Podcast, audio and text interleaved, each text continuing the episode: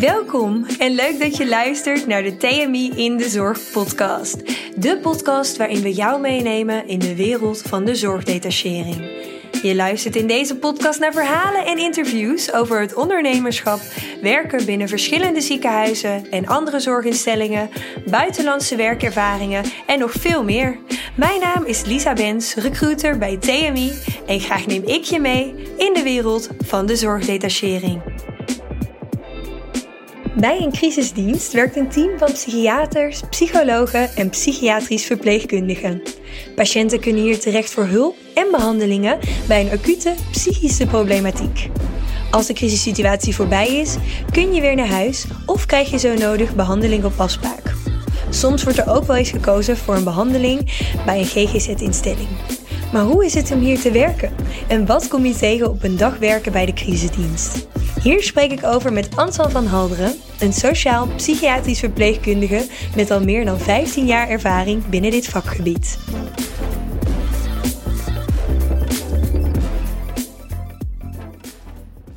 Vandaag gaan we het hebben over werken bij de crisisdienst. En je hebt hier al jaren ervaring in, uh, Antoine. En nou ja, dat is natuurlijk niet het enige wat je hebt gedaan. Dus zou je um, ten eerste je even willen voorstellen aan onze luisteraars? Ja, ik ben Antoine van Alderen. Ik ben sociaal-psychiatrisch verpleegkundige. Sinds uh, eh, 2005 ben ik gediplomeerd. Uh, wat heb ik allemaal gedaan? Ik heb eerst in de verstandelijke gehandicaptenzorg gewerkt. Uh, kort in verpleeghuizen met dementerende bejaarden. Uh, heb de overstap gemaakt naar de verpleging, psychiatrische verpleging in Delta, psychiatrisch ziekenhuis. Daar heb ik de in-serviceopleiding gedaan. Tijdens de in-serviceopleiding uh, heb ik vanwege mijn voorscholing uh, HBO, SPA, uh, heb ik via het uitzendbureau bijgewerkt bij BAVO ziekenhuis en Bouwman verslavingszorg. Na mijn diplomering dacht ik bij, bij Delta te blijven werken, maar ik werd gevraagd bij GGD Zuid-Hollandse Eilanden, bemoeizorg en vangnet. Heb ik twee jaar gedaan en toen heb ik de overstap gemaakt naar GGZ Delftland in 2004. Ik was toen al bezig met de SPV-opleiding, de driejarige.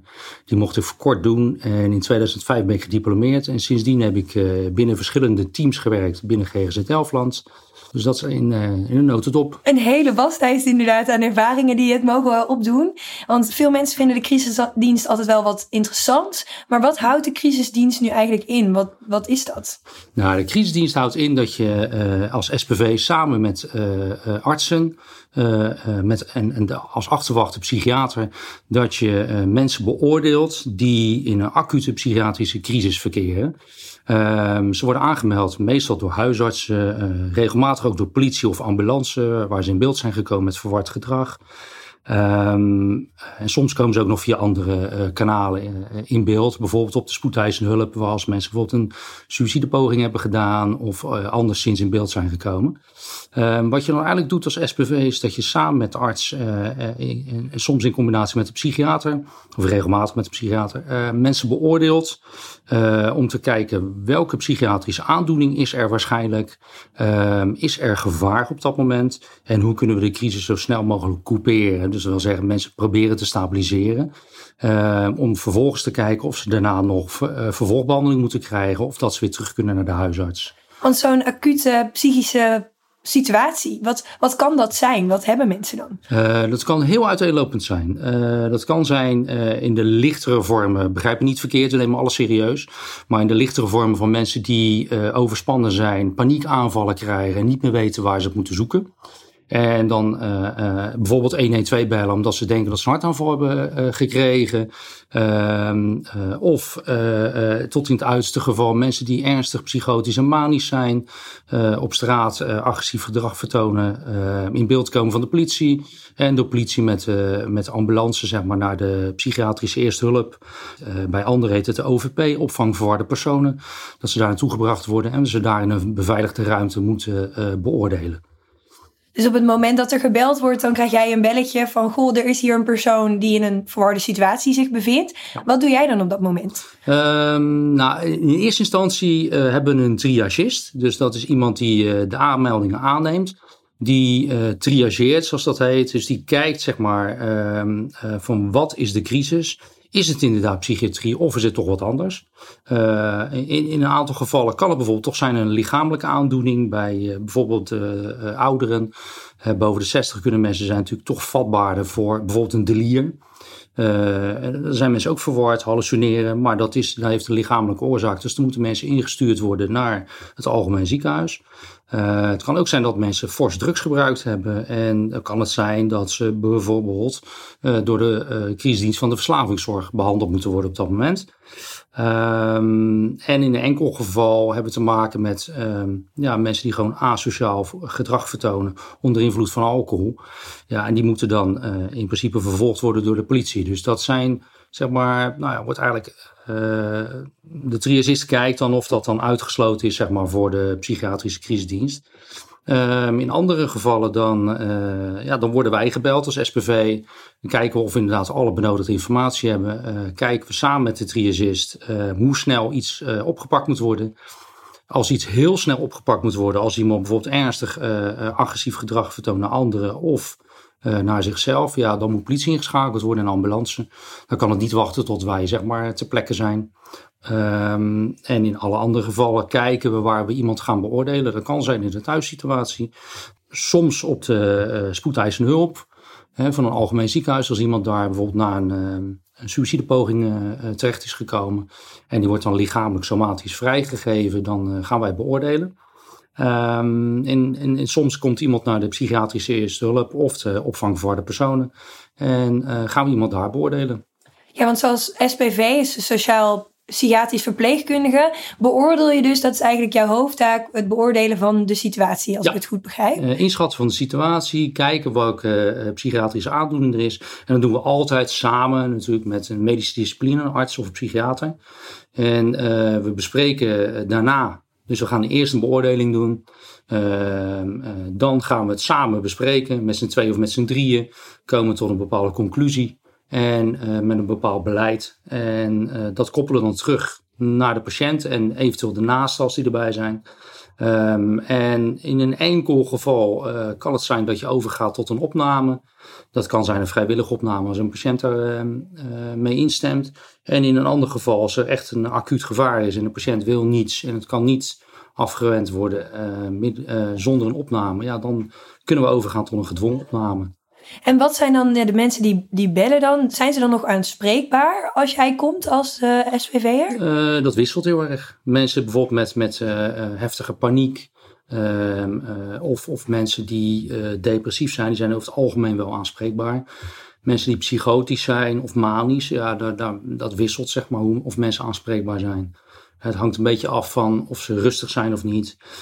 of ze ziektebesef hebben of niet en ziekteinzicht hebben.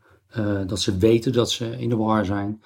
Um, ja, in andere gevallen, als ze, dat, als ze dat ziektebesef niet meer hebben, ja, dan, dan wordt het lastig praten met ze. Ja, want gaat het dan via een vra vragenlijst? Of heb je een soort nee, gesprektechniek? Nee, nee, nee, we gaan eerst proberen contact te leggen. Dus we proberen eerst echt in contact te komen met iemand. Uh, we kijken dan gelijk al eigenlijk uh, bij, al vanaf het eerste moment doen we observatie. Dus nog voor, soms voordat we uh, een patiënt gaan spreken. Dan uh, we stap binnen bijvoorbeeld en je kijkt al een beetje van hoe ziet de woning eruit. Uh, hoe zit de patiënt erbij? Is die rustig? Is die onrustig? Ehm, eh, ziet hij er verzorgd uit of niet? al dat soort dingen neem je gelijk mee in je observatie.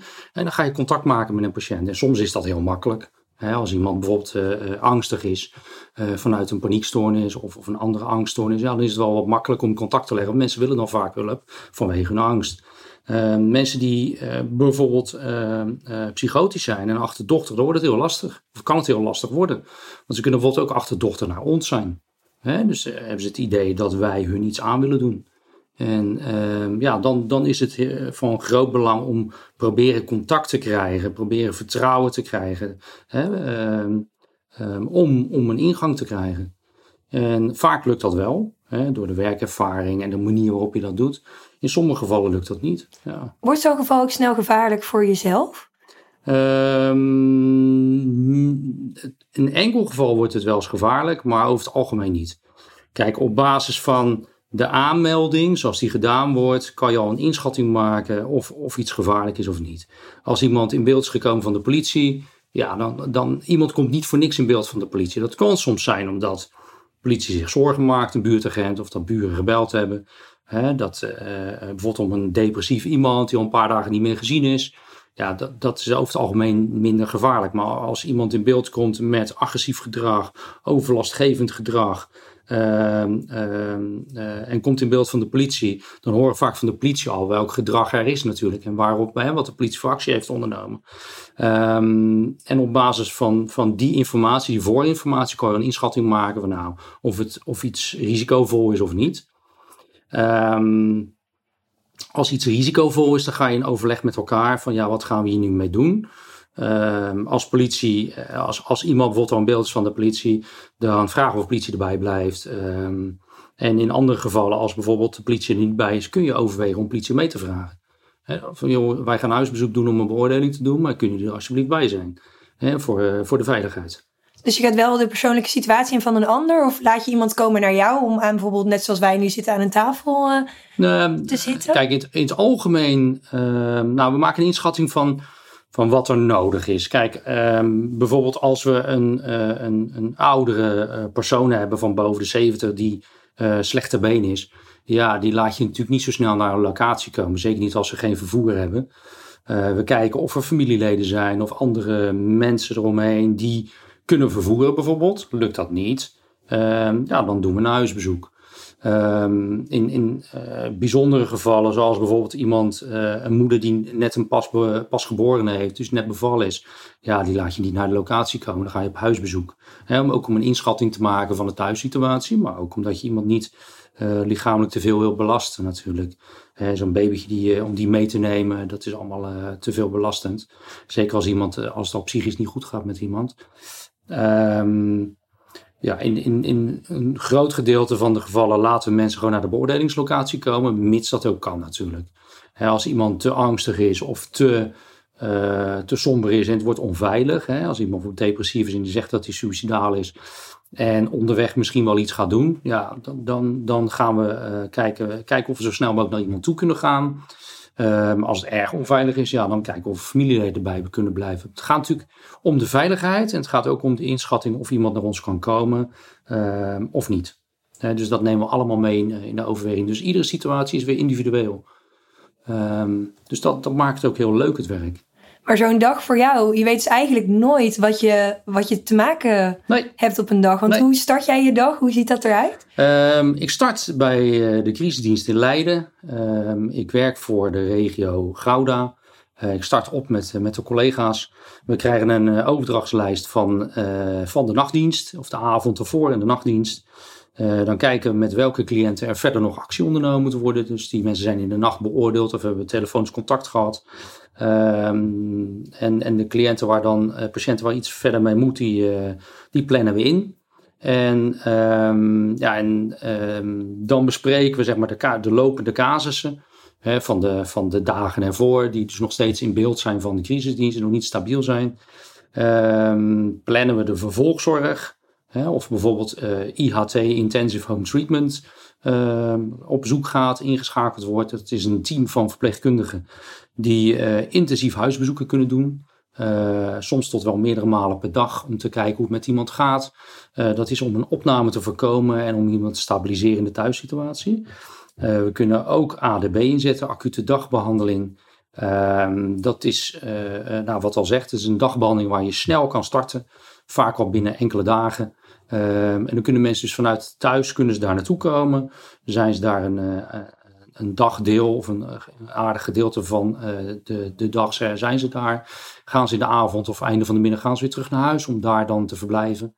Um, soms is het eh, ADB overdag en in de avond nog een contact met de eh, dat is allemaal om opname te voorkomen. Um, dus we kijken of dat, dat ingezet kan worden. En dan verder is het afwachten tot welke meldingen er komen. En soms liggen er al meldingen en die zijn dan in de ochtend al binnengekomen. Um, vroeg in de ochtend, dus heeft de nachtdienst niet meer gedaan. Dan ja, pakken we die op. Um, sommige crisismeldingen kunnen ingepland worden. Bijvoorbeeld, um, we krijgen nog wel regelmatig aanmeldingen van dementerende ouderen. die naar een verpleeghuis moeten en niet meer doorhebben dat ze dat moeten, maar geen, dat niet willen. En dan, dan kan in het kader van de wet zorg en dwang, dat is een andere wetgeving dan die wij gebruiken voor de psychiatrie, uh, kunnen mensen beoordeeld worden. Um, en uh, als er dan een bed is in een verpleeghuis, dan op, op last van de burgemeester, dat vragen wij dan aan, dan kunnen ze verplicht naar een verpleeghuis toe. Dus dat, dat komt er ook nog bij. Dus je kunt de helft plannen. De helft is heel erg spontaan eigenlijk. Van, je weet niet nou, wat je kan verwachten. Ik, ik, ik denk dat uh, een klein gedeelte is planbaar uh, van de crisissen. Zoals bijvoorbeeld... Uh, de zorgmanagement wat daarna moet gebeuren? Ja, ja. dus dat sowieso. De vervolgzorg is wel planbaar. Maar de crisissen zelf is maar een klein gedeelte planbaar.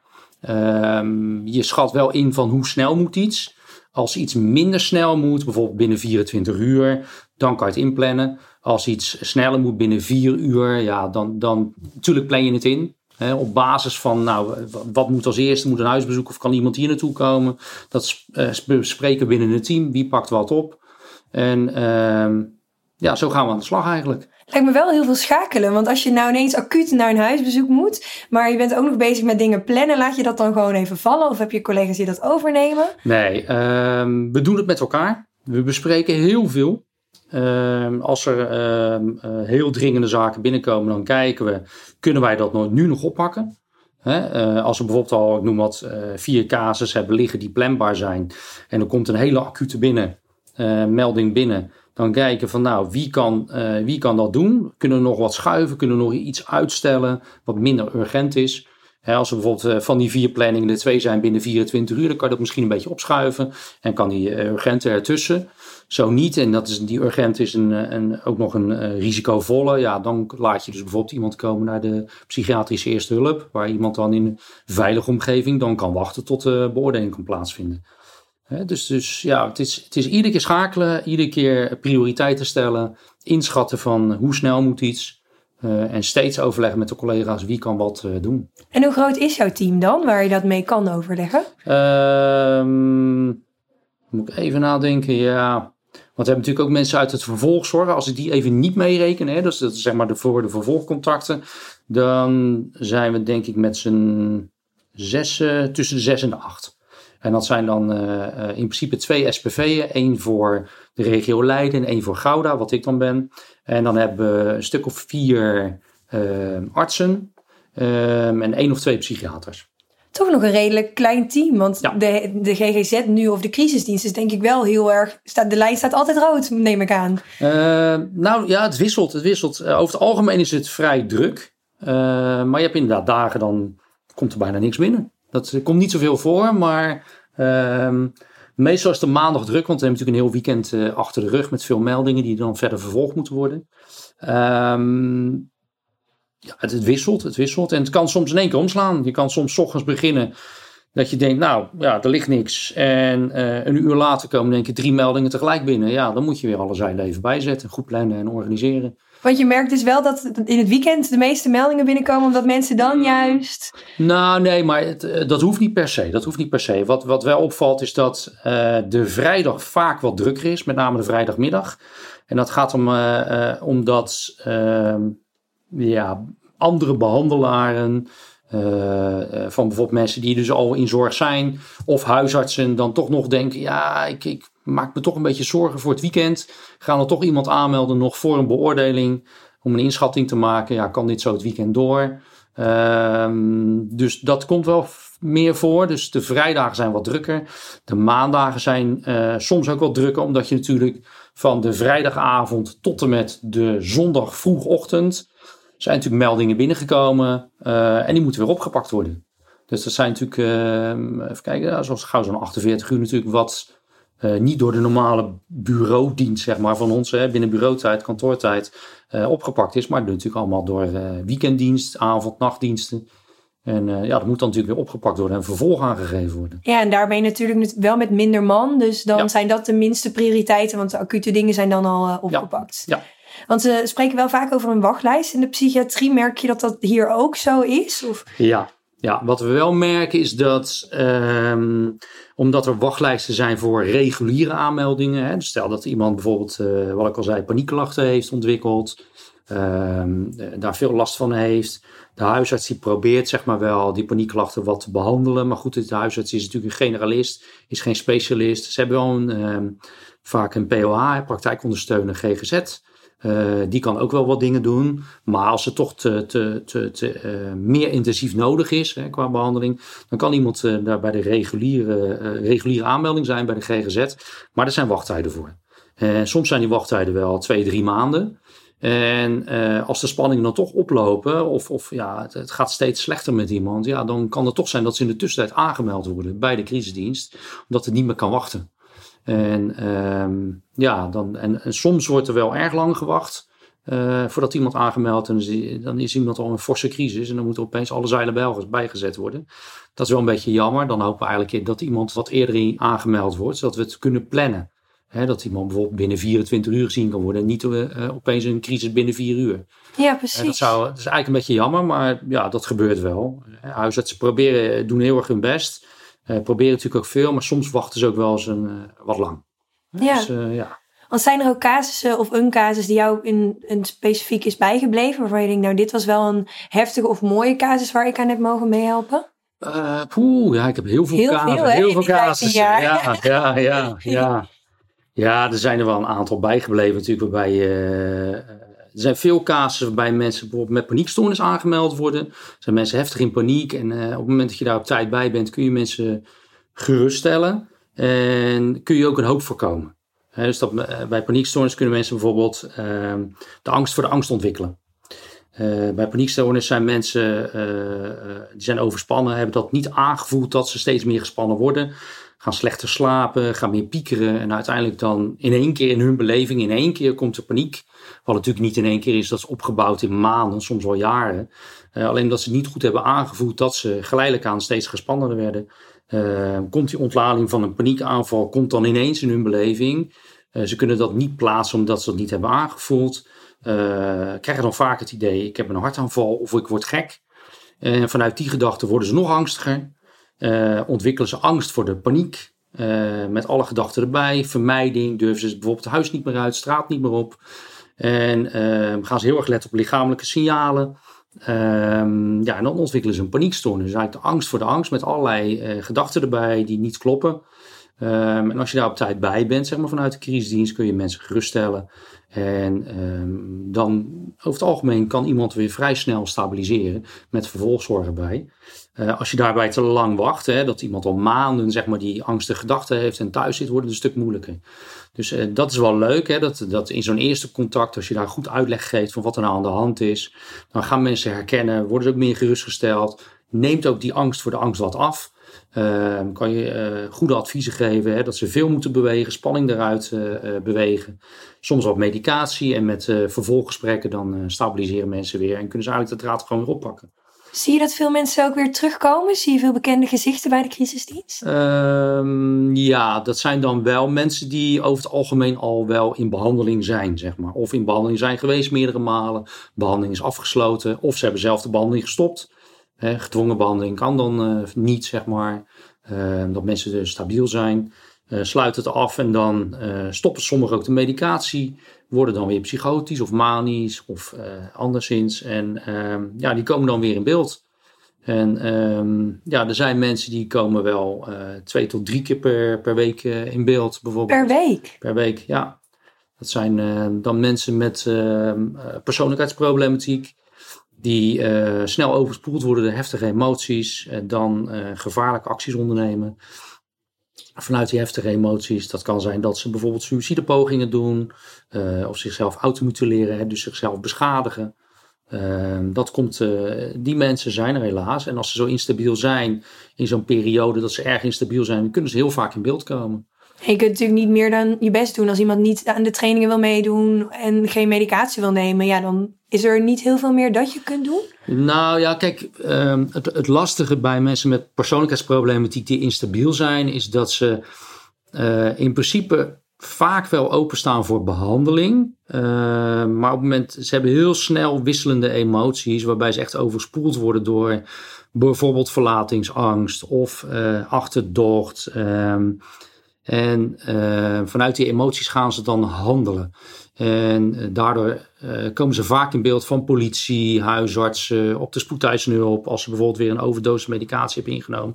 Vanuit het idee van ik ben verlaten, ik ben in de steek gelaten. Ehm, ja, en, op het moment dat ze zo'n poging hebben gedaan, dan komen ze het algemeen ziekenhuis. worden ze daar behandeld voor de, voor de overdose medicatie bijvoorbeeld.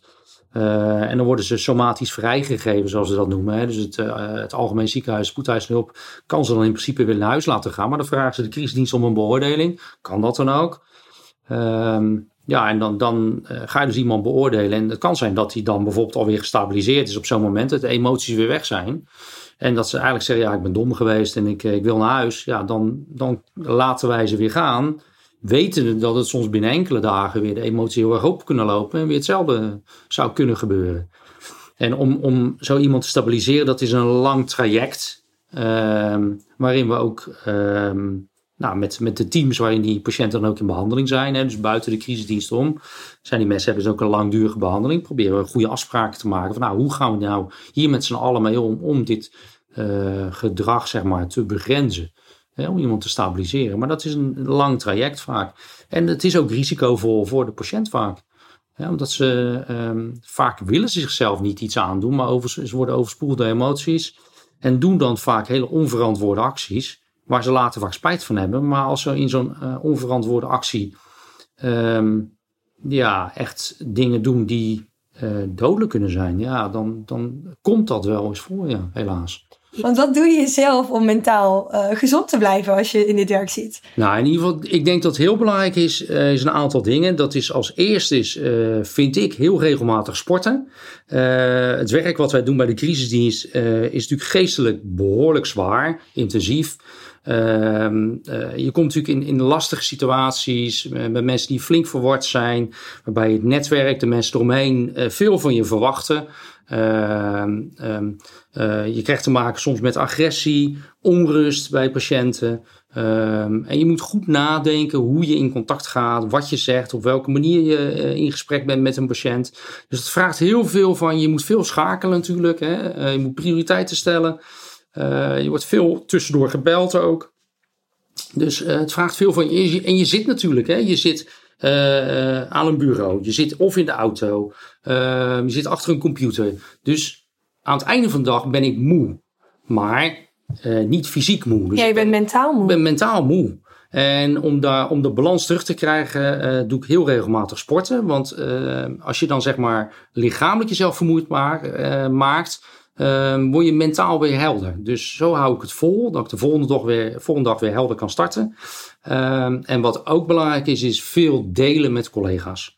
Uh, heel veel praten over situaties die je, die je hebt gezien, mee hebt gemaakt. Het hoeft natuurlijk niet over iedere casus.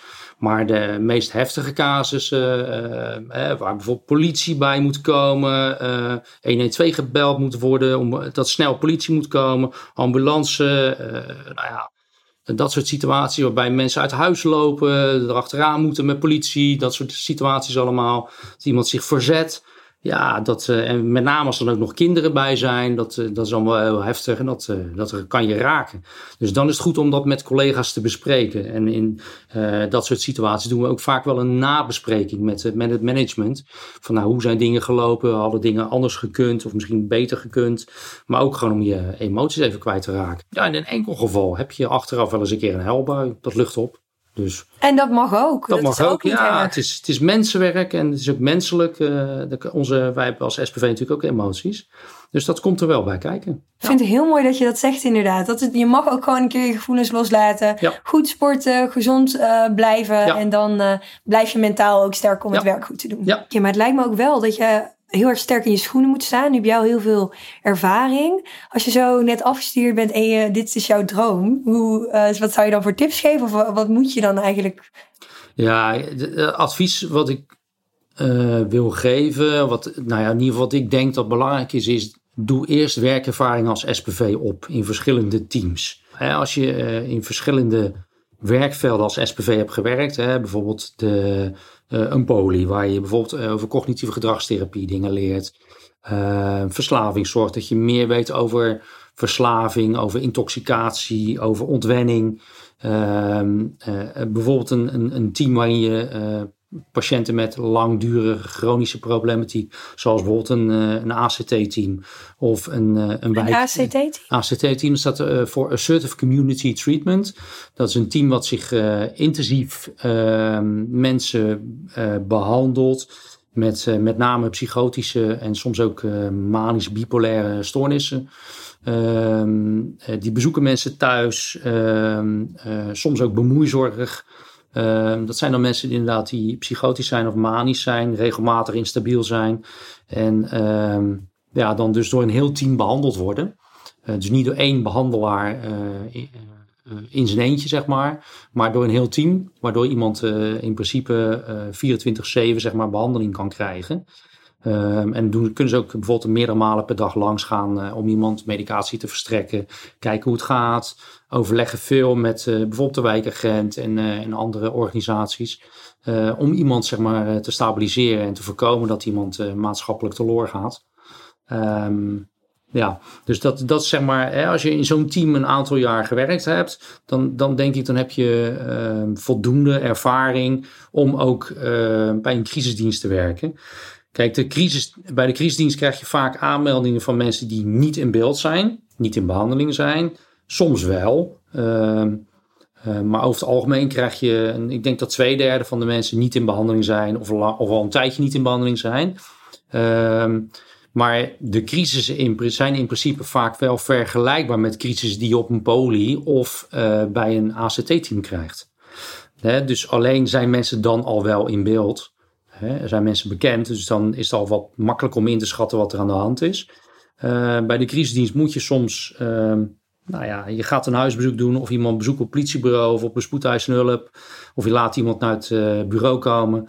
En dan moet je op dat moment een inschatting maken van wat er met die persoon in die situatie aan de hand is. En dat doe je dus echt alleen? Uh, met nee, nee. extra ja, ja, met, met, uh, je doet het uh, als SPV samen met een arts en, en, en met de psychiater zeg maar als achterwacht. Vaak schuift de psychiater ook aan bij het gesprek of zit het hele gesprek erbij. Hangt een beetje af van wat de verwachting is. Um, ja, dus, dus ik denk dat werkervaring heel belangrijk is. Dat denk ik wel. En vooral als je dan als eigenlijk A-verpleegkundige eh, begint en dan een beetje die kant van de psychiatrisch verpleegkundige opgaat. En daarna dus eigenlijk daar nog eerst ervaring op doen? Of zou je zeggen, nou word maar meteen SPV en doe dan ervaring op, dan naar de crisisdienst? Nou, kijk, als A-verpleegkundige heb je natuurlijk al wel uh, uh, kennis en ervaring natuurlijk. Met name natuurlijk over de somatiek. Ook wel een stukje psychiatrie hebben ze natuurlijk vaak wel ervaring mee. Uh, maar de, de psychiatrie op zich is natuurlijk wel ja, ik vind wel een ander vakgebied. Hè? Uh, het is goed dat je natuurlijk uh, kennis hebt van somatiek. Dat is heel belangrijk, ook bij de crisisdienst. Uh, je maakt natuurlijk wel eens mensen in crisis mee, waarbij toch ook de somatiek een, rol speelt. Als iemand een, een schildklierafwijking heeft of heeft lichamelijke aandoeningen, kan dat wel van invloed zijn natuurlijk op, op de psychiatrie. En in enkele gevallen dan wordt het toch de psychiatrische aandoening uh, veroorzaakt door een uh, lichamelijke, uh, zoals bijvoorbeeld bij ouderen met een delir.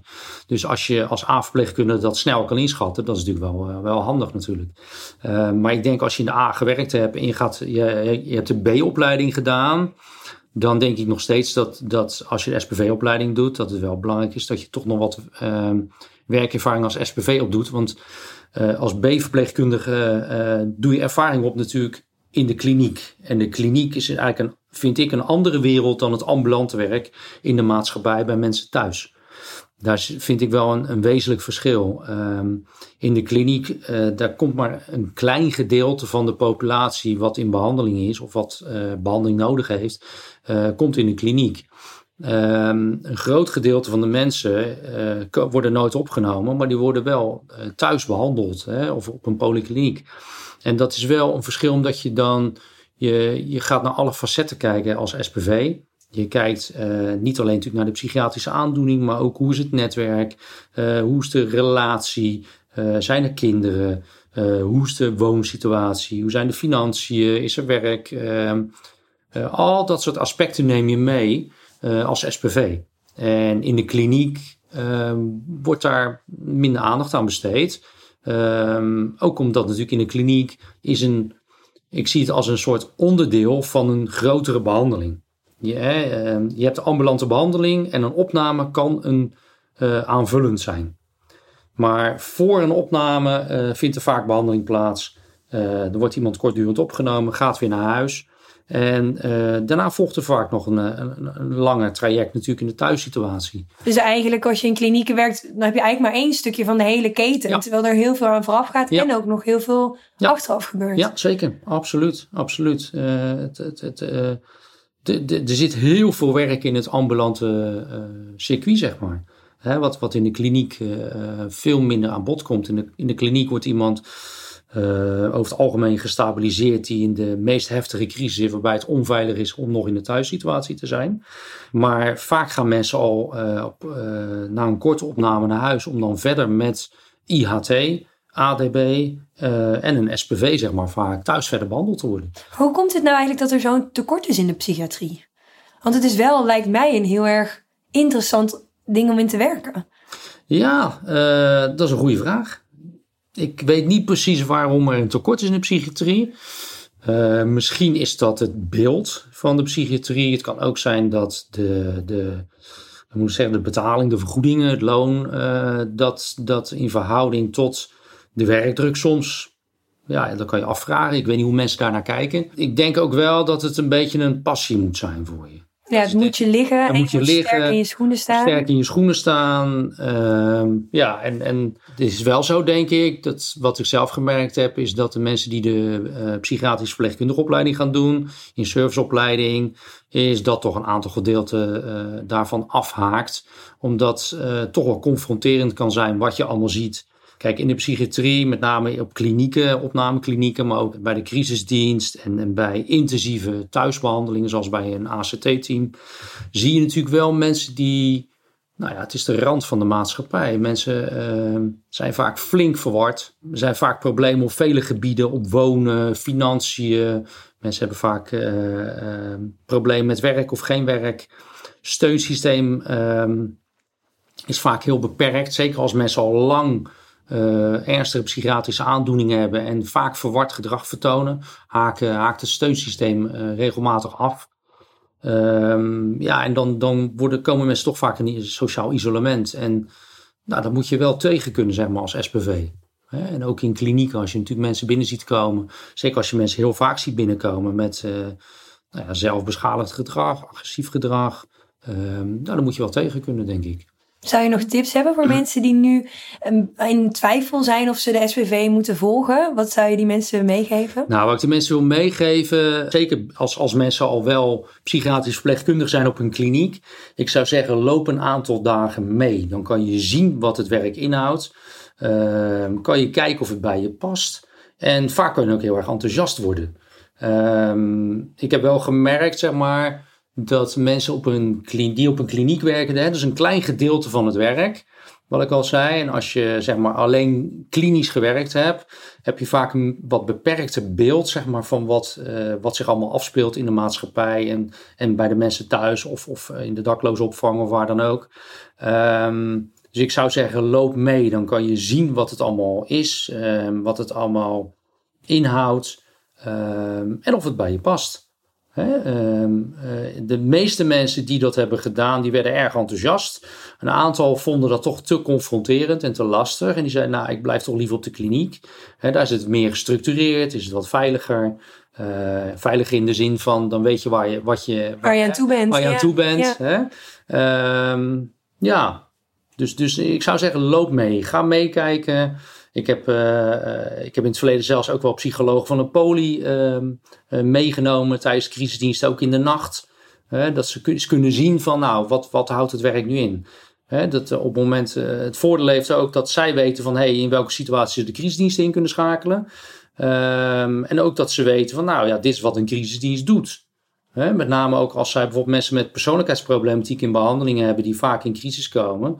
Um, krijgen ze nog wel eens het idee, sommigen, dat, dat wij niks doen, zeg maar, als we iemand beoordelen op een spoedeisende hulp bijvoorbeeld, in crisis, en dat we dan iemand weer laten gaan. Terwijl zij dan eigenlijk nou ja, verwachten dat we dan iemand opnemen. Maar dat is een veel lastiger uh, situatie waar we dan in zit om iemand te beoordelen. Als iemand dan weer rustig is en zegt: Ja, maar ik, eh, ik heb er spijt van, ik ga het nooit meer doen. Ja, dan kan je iemand niet tegen zijn zin opnemen. Dus dat is vaak heel lastig. En op het moment dat iemand meeloopt, dan krijg je ook veel meer connectie met elkaar. dat als wij. Ja, je snapt elkaars je snapt elkaar op dat beter. moment. Ja, je snapt elkaar beter. Ja, als we dan toch iemand op moeten nemen, ook al weten we het is voor, hè, voor iemand met persoonlijkheidsproblematiek, kan het best zijn dat dat niet zo goed is. Hè, dat iemand maar één nachtje bijvoorbeeld opgenomen moet worden. En uh, in de kliniek weten ze niet in wat voor situatie wij thuis zijn geweest. Dan krijg je nog eens wat weerstand. Zeg, ja, is die persoon er nu alweer? Uh, moet dat nou? Ja, en soms kunnen wij niet anders. Hè, omdat uh, mensen door die heftige emoties dan toch even veilige zorg nodig hebben. Dus er zit inderdaad een dunne lijn tussen goede samenwerking en inderdaad. Ja. Ja, en ik, ik denk dat, dat, um, dat, dat in elkaars keuken kijken, noem ik het maar even, hè, bij elkaar kijken, dat je dan veel meer samenwerking kan krijgen en veel meer collegialiteit misschien. Dus ga juist kijken bij verschillende ook, uh, verschillende afdelingen, verschillende bedrijven ook. Om te kijken wat je leuk vindt. En dan uh, zal die baan bij de crisisdienst wel een hele mooie uitdaging worden, denk Dat denk ik wel, ja. ja, absoluut. Nou, bedankt voor het delen van je, van je verhaal, Antoine. We, ik denk dat we er allemaal heel veel van geleerd hebben. En ik uh, wens je nog heel veel succes Dankjewel. met je komende diensten. Super leuk dat je weer luistert naar een aflevering van de TMI in de Zorg podcast. Wist je dat je snel en simpel een review kan achterlaten om te laten weten wat je vindt van deze podcast? Of wil je voortaan op de hoogte gehouden worden van alle nieuwe afleveringen achter elkaar? Klik dan op de button subscribe en abonneer je op deze TMI in de Zorg podcast. Ben je door deze podcast nu enthousiast geworden en ben je benieuwd naar de mogelijkheden voor jezelf? Volg ons dan op Facebook of Instagram. Of meld je aan voor een oriënterend kennismakingsgesprek via www.tmi.nl.